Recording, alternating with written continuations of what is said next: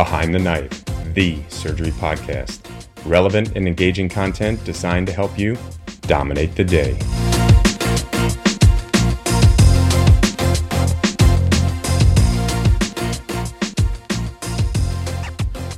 Behind the Knife would like to sincerely thank Medtronic for sponsoring the entire 2023 AbSite podcast series.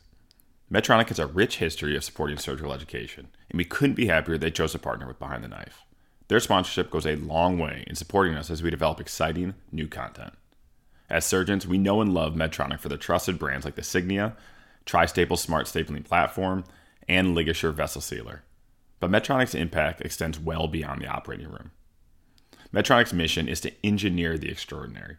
And with 90,000 plus people in over 150 countries, Medtronic is committed to accelerating access to healthcare technology, advancing inclusion, diversity, and equity, and protecting our planet. Learn more at medtronic.com. Are you a passionate surgical educator with something to say? Then join Behind the Knife and let the world hear.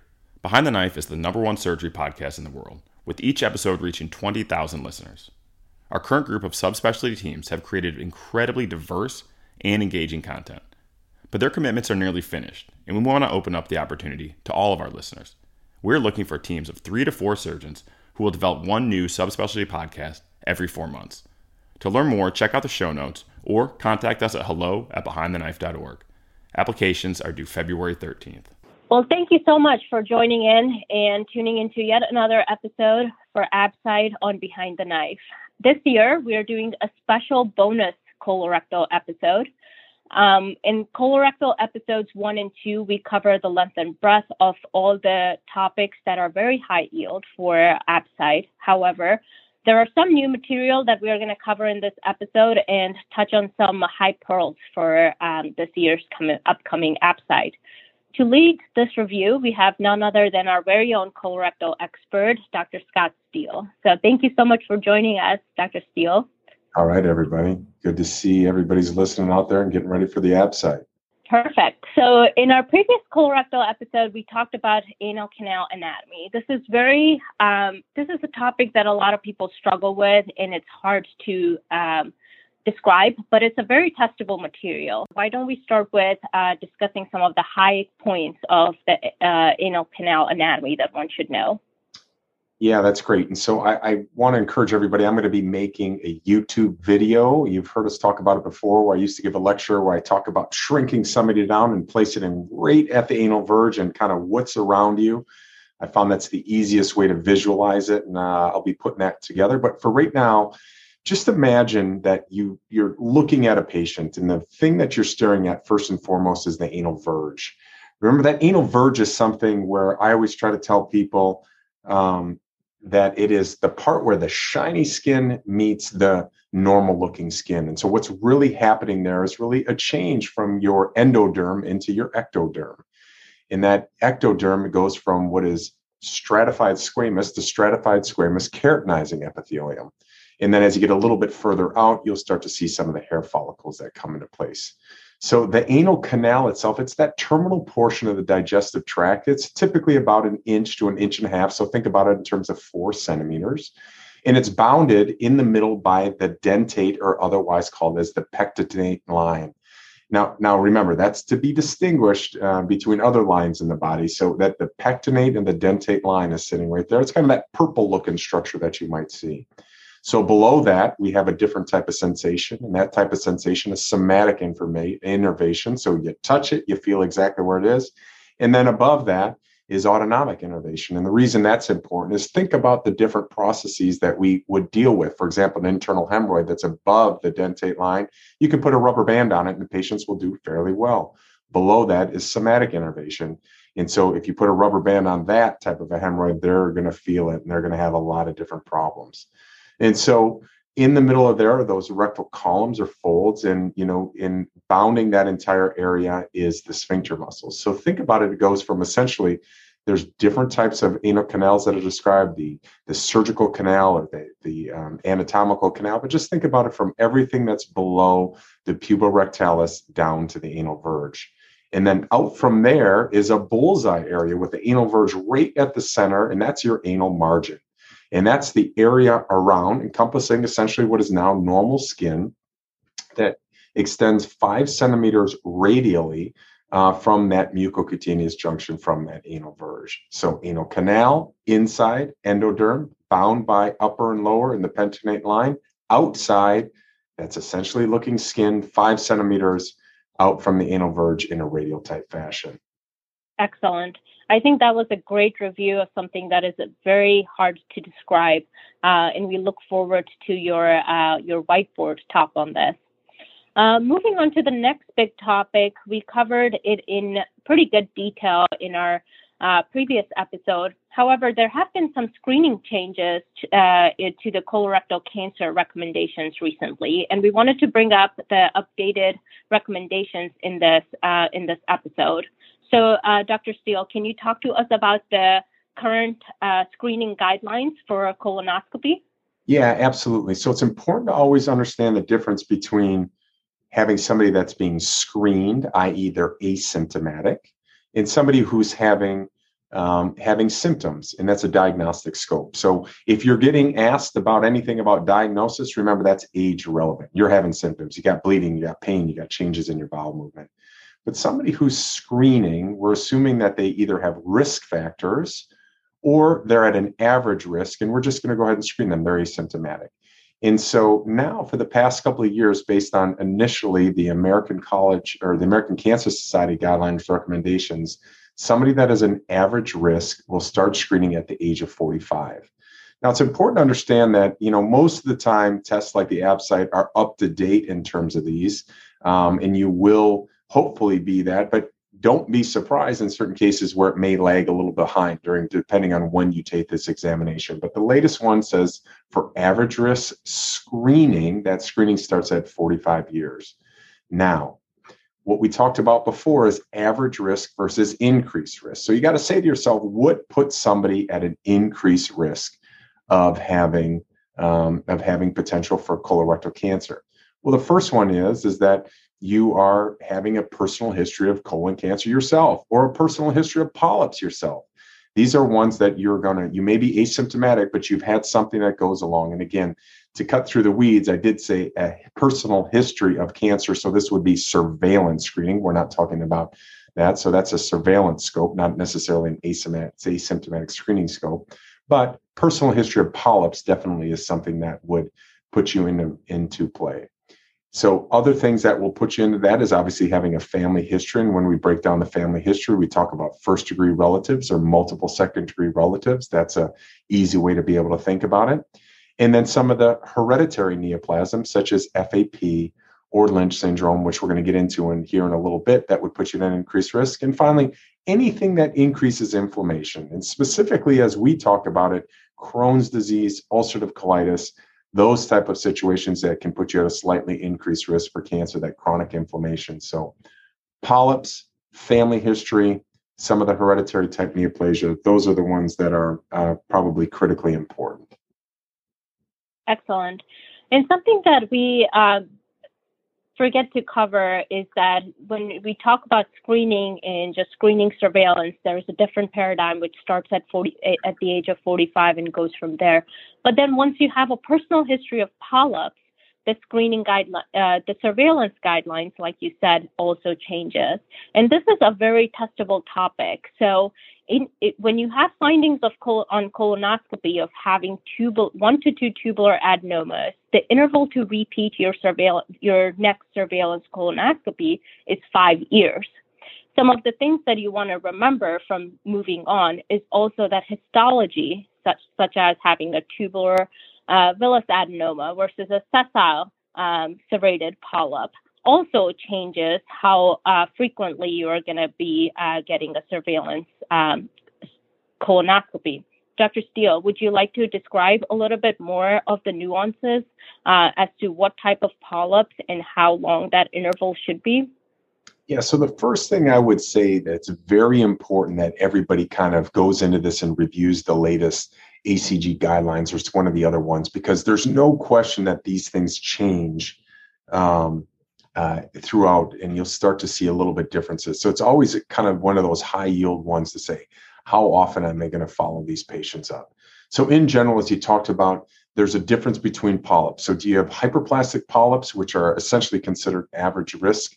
And we're not going to get into the weeds, the colorectal weeds. They're not going to test you on this, but because you can have hyperplastic polyp syndrome, and you can have people who have serrated adenomas or or things like that. And so, in general, hyperplastic polyps are considered average risk, and you're going to want to be able to interval to repeat about 10 years. Then you got to think about you could have one polyp, but that polyp could be advanced. And what do we mean by that? It could be having dysplasia. And on a very basic level, for those of you should know what dysplasia is, but think about it. You have cells that look funny, then they look real funny, almost like cancer, but it hasn't yet invaded the basement membrane. So it's not quite cancer. That's high grade dysplasia. Um, or you can have tubulovillous or villous adenomas that are a little bit more progressed, or they can be big, greater than one centimeter, something that would be considered an advanced adenoma. And so, if they have an advanced adenoma, you want to get a follow up in essentially about three years. Now, the caveat to this is the fact that this is assuming that you have a complete resection of that polyp with negative boundaries. So, if you were given a question, for example, that you weren't able to get it all, well, then potentially you got to go back earlier than what that is. And then finally, if you have multiple adenomas greater than three, for example, that would be something that you want to decrease that interval down to three years. And so goes into saying, what is it you're dealing with? How big is it? How many? What is the underlying pathology? And then along with that, were you able to completely take out that polyp or not? These are all some really good pointers, and not just for ABSITE, but for juniors when you go out there doing your endoscopy rotations. These are very good uh, tables to review. There are great resources online to look up um, as to what your uh, personal history of polyps and what the interval to repeat surveil- uh, surveillance colonoscopy is. Similar topic, but slightly different. Once you have a known diagnosis of colorectal cancer, you undergo surgery, um, the cancer is out. What is the post surgery surveillance? This is also a nuanced question, but something that we can see on an ABSITE question. So typically, these patients get followed by three to six months of having a clinical exam uh, that can be uh, spaced out to six months for the next five years. A colonoscopy is then done usually at the one year mark, followed by three to five years. Dr. Steele, if this colonoscopy was not done prior to the surgical resection, when do you recommend getting a colonoscopy? And what are the typical paradigms of uh, treatment uh, or surveillance uh, that we should one should know post surgery? Yeah. So in general, if you have something like an obstructed cancer where you can't get all the way around after you resect that particular area, if there's no way that you can quote unquote clear the colon, you want to make sure that you do a colonoscopy within three to six months. Um, after that, obviously, if you've done your resection, then it follows a particular pattern, and that's that surveillance that we were talking about before. So, in general, you do a resection, you're going to want to get a follow up scope in one year. And then, assuming that that's clear, you'll get a follow up scope in three years and then every five years. Now, what's important to understand here is the fact that these particular guidelines can change if there are findings at the time of that colonoscopy. So, for example, if you get your follow up scope at one year and you see multiple polyps, you're not going to wait to have something for five years or three years. You're going to want to go ahead and do it earlier than that, depending on what your findings are, uh, in line with what we talked about a little bit before. Obviously, if somebody, like I said, has an advanced adenoma at that time, then you're going to do it at one year.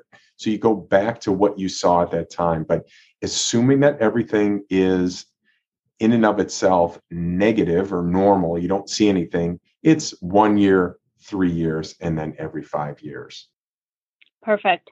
Um, I think that's enough about the talking about colonoscopies and colonoscopy intervals. Yet another topic that is a guaranteed at least one question on every ABSITE that I've taken so far, and that's talking about the familial or the hereditary syndromes uh, in colorectal cancers.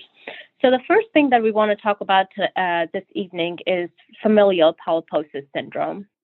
How, what is the syndrome? What's the diagnosis, screening, and surgical management? So let's let's do that. Um, familial uh, polyposis syndrome is an autosomal dominant syndrome, and it has a 100% risk of colorectal cancer by the age of 40. So, Dr. Steele, would you like to enlighten us a little bit more about some of the questions that can be asked, especially of familial ad- adenomatous polyposis, and st- talking a little bit about screening colonoscopies for this particular group of people? Yeah, so great question. So they're not going to go into a whole probably lot of in-depth uh, on FAP, but you know some of the high yield things that we talk about is just exactly what you said. Is that it is autosomal dominant. The mutation tends to be the APC gene, APC FAP, on chromosome number five. As you said before, there's 100% risk of colorectal cancer in these particular patients, um, typically by the age 40, and it's passed along in terms of autosomal dominant. The good news about this is that there are genetic tests that are able to identify those people who are affected and those people who aren't. So those people who aren't affected, even if you're from an FAP family, you know, you're just like another average risk screening individual. But if you do have it, um, then what's important is that your screening would start typically by age 10 to 12 years. What is the surgical management on an ABSITE question for this patient? Yeah, so that's a great question. And, and I think it goes into the fact that, you know, are there polyps? Again, it, it's important to understand is this attenuated FAP? Is this full FAP? Are there polyps that you can control endoscopically and the patient will be able to do it? Or are there just thousands of polyps everywhere? Is there relative rectal sparing or is there not? So all of these things come into a little bit of a play, but in general, uh, probably the easiest answer is to undergo a total proctocolectomy with an ileoanal pouch or a total proctocolectomy with an end ileostomy.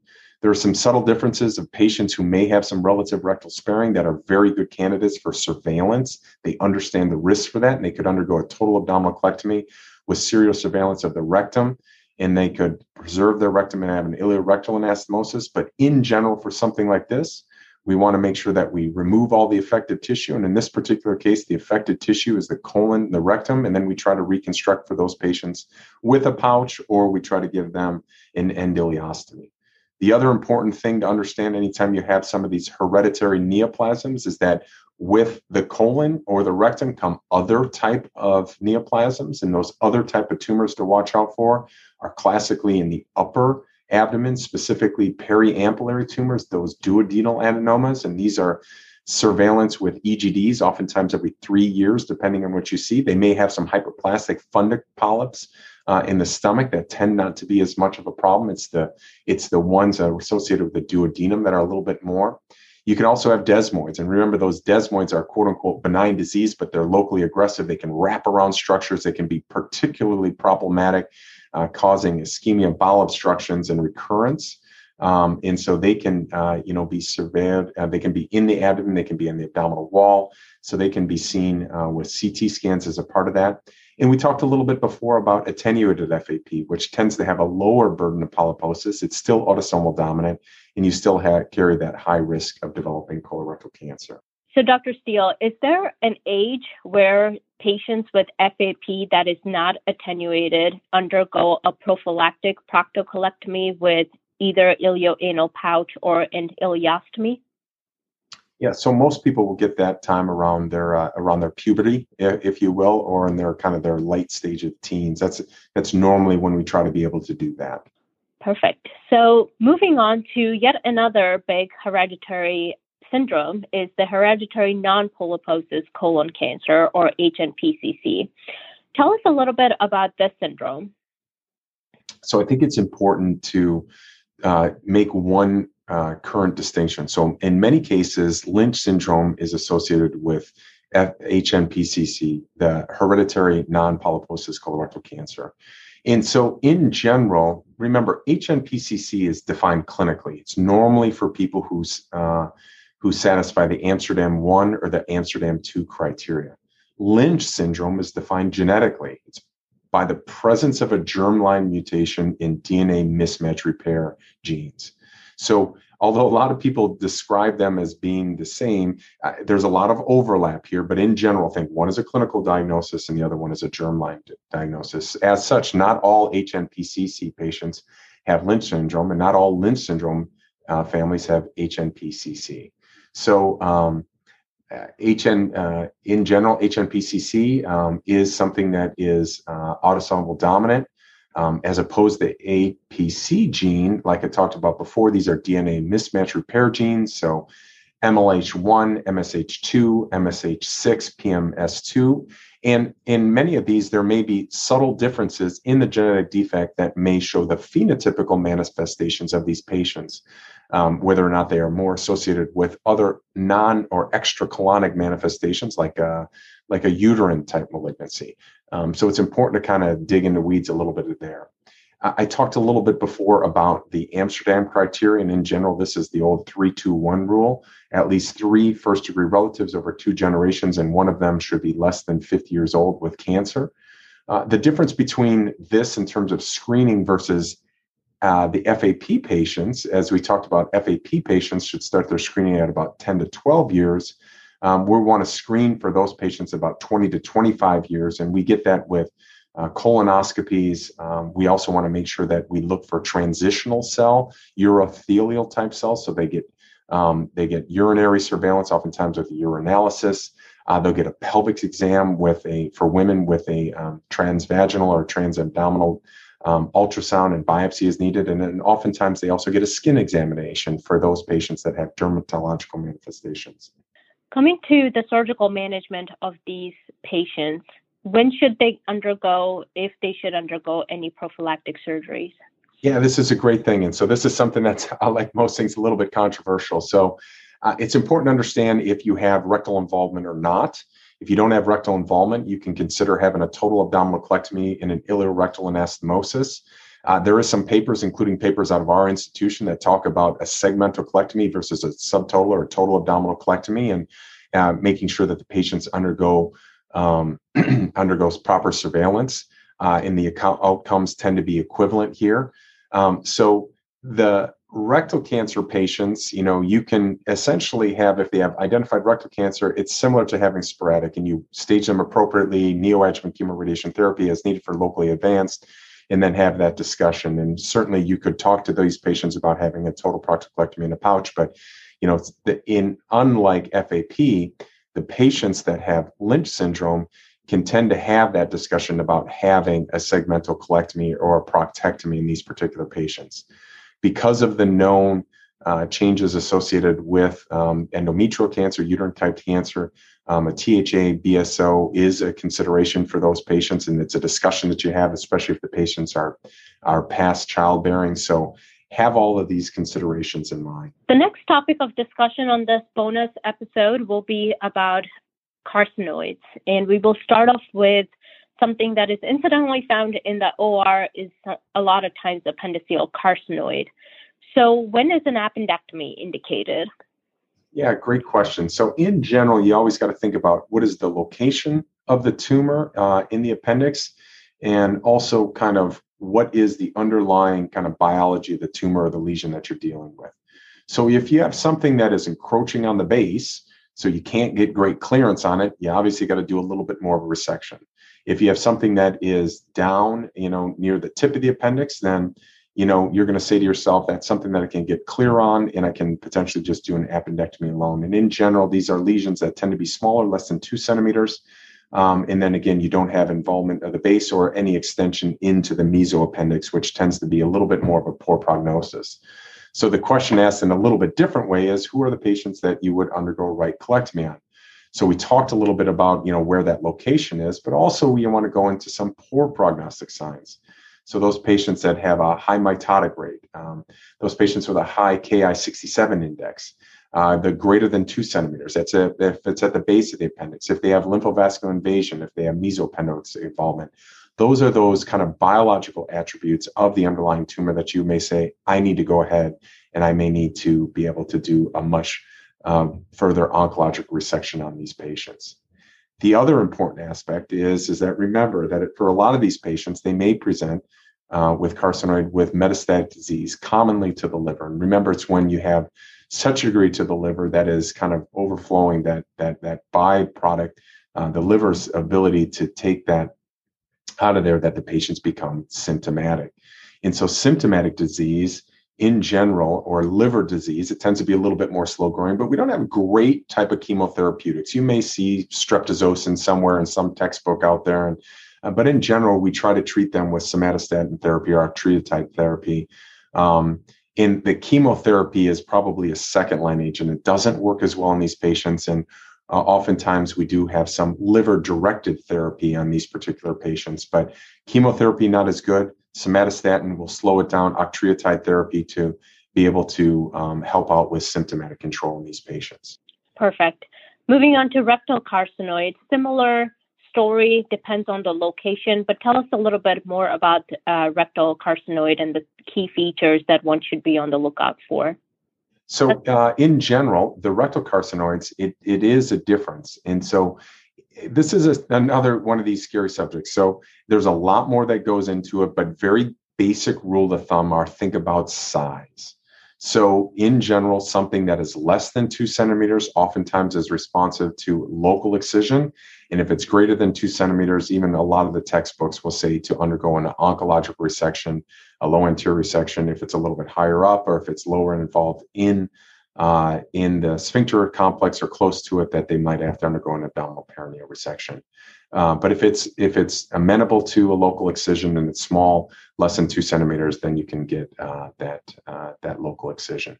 One of the rare topics that is covered in colorectal and uh, very rarely seen on ABSITE, but it's a high yield, is something called the solitary rectal ulcer syndrome. Tell us a little bit about how this question is typically phrased for an ABSITE like test and what are the key features that one should be on the lookout for when you're picking this as an answer choice? Yeah. So if you are thinking of cancer that is not a cancer, but it may look like a cancer, and it's typically from patients who have pelvic floor dysfunction. So pelvic floor dysfunction with chronic kind of irritation on that, where the rectum's intussuscepting on yourself and you're forming that ulcer. These patients are ones that have straining and and they cannot get um, bowel movement out. And so they have incomplete evacuation. Oftentimes they can get bleeding. They can have a large amount of mucus discharge and, and it's pain. The hard part about this is that it is a wide range of phenotypical manifestations. You can have something that looks like in like a cancer that's protruding or you can have a true ulcer itself. And so they can be a little bit um, a little bit all over the map so we typically work this up, obviously, with an endoscopy and biopsies. But this is the case where you really want to get a defecography, and that defecography will show. Um, and you can again, you can get an anal anorectal manometry, but uh, the defecography will show that you have rectal intussusception. They are classically on endoscopic examination anywhere between four and 12 centimeters from the anal verge, and many times they're on the anterior rectal wall. Um, you can perform biopsies, and that biopsy is to show exclusion, especially in the case of malignancy. Uh, make sure you don't have IBD, HIV, or even a stercoral ulceration. Um, but uh, again, think to yourself this is somebody who has excessive straining, they got a lot of mucus discharge, some bleeding, and an ulceration. That's the issue here. And this is something that I would really put in a plug for, like just going and doing a Google image search for solitary rectal ulcer syndrome, because oftentimes these ABSITE questions will present with just an endoscopic picture and will give you an idea of what you're looking for, uh, just like you described the endoscopic features on the anterior rectal wall. The other thing that I would say is the question sometimes may come up of how do you treat these? And remember, if you don't have a cancer, you got an ulceration, what you don't want to do is probably do a local excision.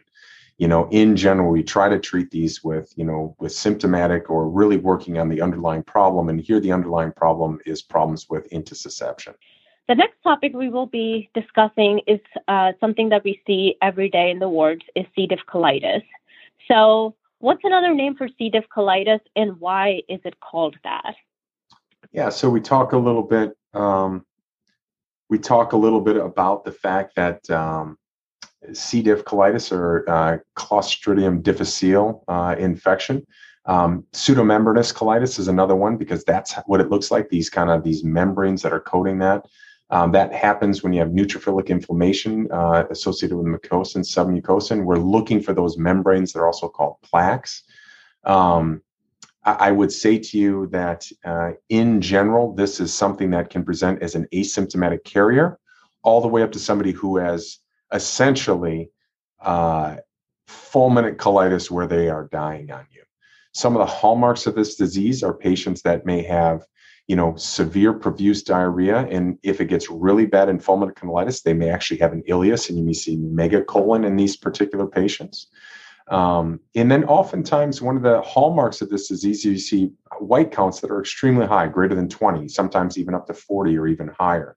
Um, in general, um, the first line treatment for a stable patient that was not super sick used to be flagyl alone. That's now uh, decreased. It's not flagyl, it's now vancomycin, or in some cases, if they have a little bit more, having dual therapy.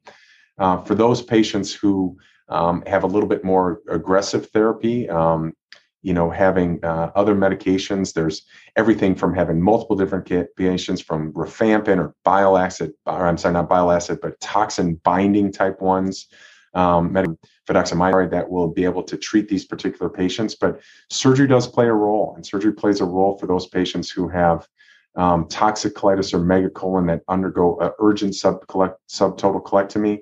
Uh, it is associated with high mortality. One of the considerations that I think that people uh, should be prepared for is you may see uh, some literature out there. I don't think you're going to see it on an ABSITE that talks about undergoing a diverting loop ileostomy with a colonic lavage. Uh, there was a great paper out of Pittsburgh uh, that talked about this, but uh, it's not really been a part of a standard routine. I don't think you're going to see this on this type of test. It's associated with essentially with some improvement in some studies, but it's not wide range. I think that our goal here is to say you have toxic colitis, undergo a subtotal colectomy and an end ileostomy. Perfect. We'll end this episode with our five quick hit questions. Um, so, starting off with, uh, what is considered the landmark in APR while dividing the peritoneum on the right side of the rectosigmoid? Yeah, in general, when you talk about this, really what you're going for here is you want to be able to say, I want to enter that avascular sacral presacral plane. And so you're looking for the sacral promontory, understand that in that particular location, another test that comes or another question that comes up is what nerves can you get there? And the nerves typically are the sympathetic nerves. And those sympathetic or hypogastric nerves are the one that are going to cause you uh, to have problems associated with retrograde ejaculation in males. All right. What is the difference between a total and a subtotal colectomy regarding the vessels that are taken in the surgery? Yeah, so it's a great question. So a lot of times these are also uh, used interchangeably, and you may see that in general. If you talk about a subtotal colectomy, uh, in many cases, people are saying I'm going to leave a little bit of sigmoid behind versus a total colectomy that I'm going to be able to remove all the way down past the rectosigmoid junction on the upper part of the rectum. So in this case, if you're going to do a subtotal colectomy, think about you're going to leave a little bit of sigmoid behind, and what innervate or what supplies blood supply to the sigmoid is the sigmoid vessels. Perfect. A little bit of memory recall. We talked about desmoids in association with familial um, uh, adenomatous polyposis. This also has another name, and what's the syndrome's name? Haha, very good. So for those of you out there, I'll pause a bit, think about it, think about it. Gardner syndrome. Exactly.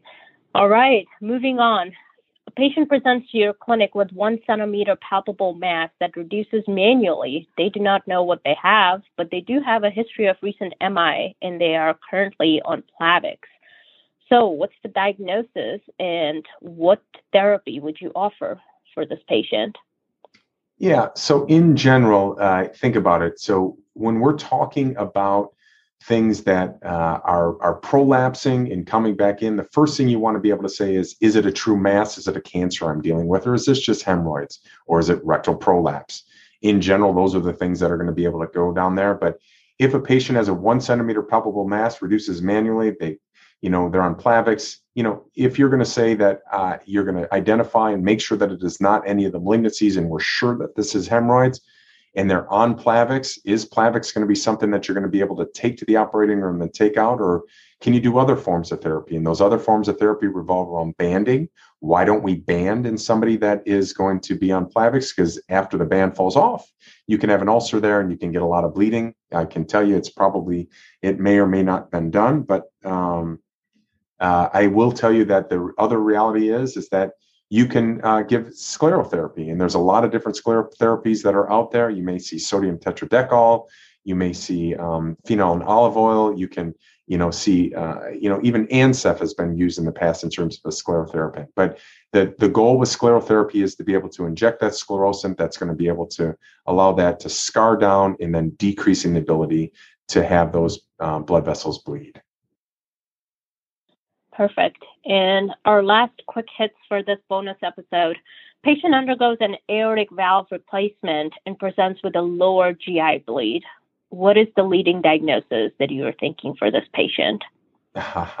so the trick here is that old aortic valve replacement. And oftentimes they give this question in terms of you're doing a physical exam and you hear that click or whatever they want to give you on your stethoscope examination and they have lower GI bleeding. And this is angiodysplasia, which is classically on the right side uh, of the colon and not on the left. So if you got stethoscope and lower GI bleeding, think AVM or angiodysplasia. Perfect. And that wraps it up for our colorectal bonus episode. Good luck with all the studying. Until then, dominate the day.